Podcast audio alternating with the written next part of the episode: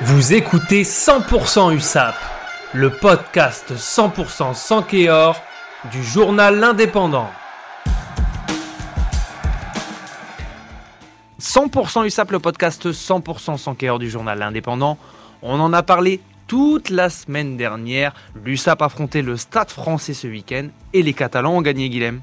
Ouais, belle prestation. Ça fait quelques semaines qu'on en parle de ce match, euh, de match capital, ce match charnière. Il fallait le gagner absolument. En face, on avait euh, le deuxième du championnat, euh, quand même une équipe très en forme, la meilleure mêlée, la meilleure touche du, championnat. franchement, faut le dire, hein, on avait peur que ça se passe mal parce que bah, l'USAP clairement était moins en forme. L'USAP était et est toujours dernière. Mais ça s'est bien passé. Déjà, les Catalans ont gagné 31-24. C'est à prendre. Et puis surtout dans, la prestation, ça s'est aussi très bien passé. Avec 4 essais, avec du jeu. Euh, on a vu une belle équipe, vraiment une très belle équipe euh, de Perpignan. Alors ils avaient pris euh, les trois semaines de ce bloc pour se préparer avec ce bloc de deux matchs pour le Stade français et Brive. Mais clairement, ce qu'ils ont montré, c'était beau. C'est le meilleur match de la saison, hein, voilà, contre un gros gros adversaire. Euh, ils ont mis 4 essais, je l'ai dit, euh, des beaux essais du jeu, du jeu, du jeu, tout le temps du jeu.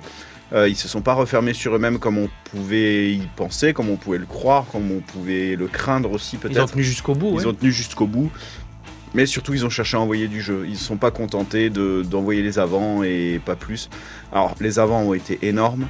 Euh, derrière aussi, ça a été très très bon, mais justement, c'est parce que les avants ont été très bons que derrière, ça a pu envoyer du jeu, qu'il y a eu des espaces, que ça a permis de fixer euh, la défense adverse. Euh, et, puis, bah, on a vu du beau rugby à Aimé donc c'était bien. Ça a réchauffé un peu ce stade hein, qui, était, qui était très froid avec la tramontane.